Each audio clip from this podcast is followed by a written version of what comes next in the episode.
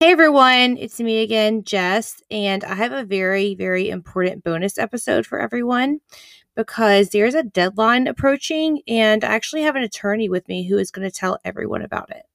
All right, so February 13th is the deadline to submit a form to get a refund from the multi level marketing company Monet or Monat.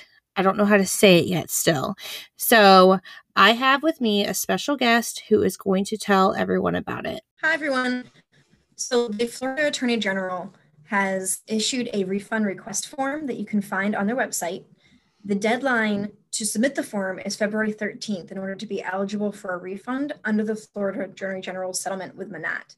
Um, if you've purchased a covered product between June 1st, 2014 and August 17th, 2020, you might be eligible for a refund. If you go to the Florida Attorney General's website, which is myfloridalegal.com, you'll see a link to get to the refund request form, and you can find the form there.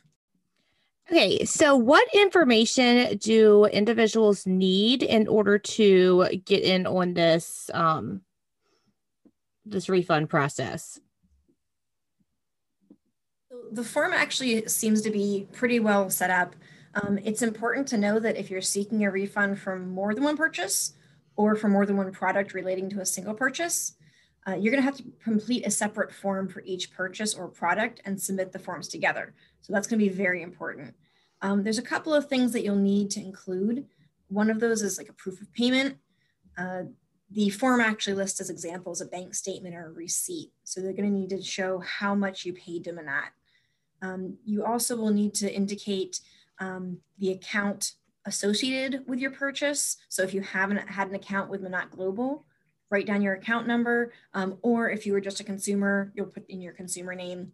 You also need to tell them whether or not you returned the product uh, and add in a brief explanation about how you were misled or otherwise harmed in your transaction. That part's required, so make sure you fill out the entire form.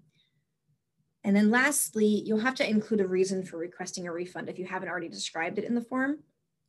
And once you've done all of that, you'll sign it, basically declaring under penalty of perjury that all the information is correct to the best of your knowledge and belief, and then sub submit it to Nicole Zucco, who is the Victim Services Program Specialist.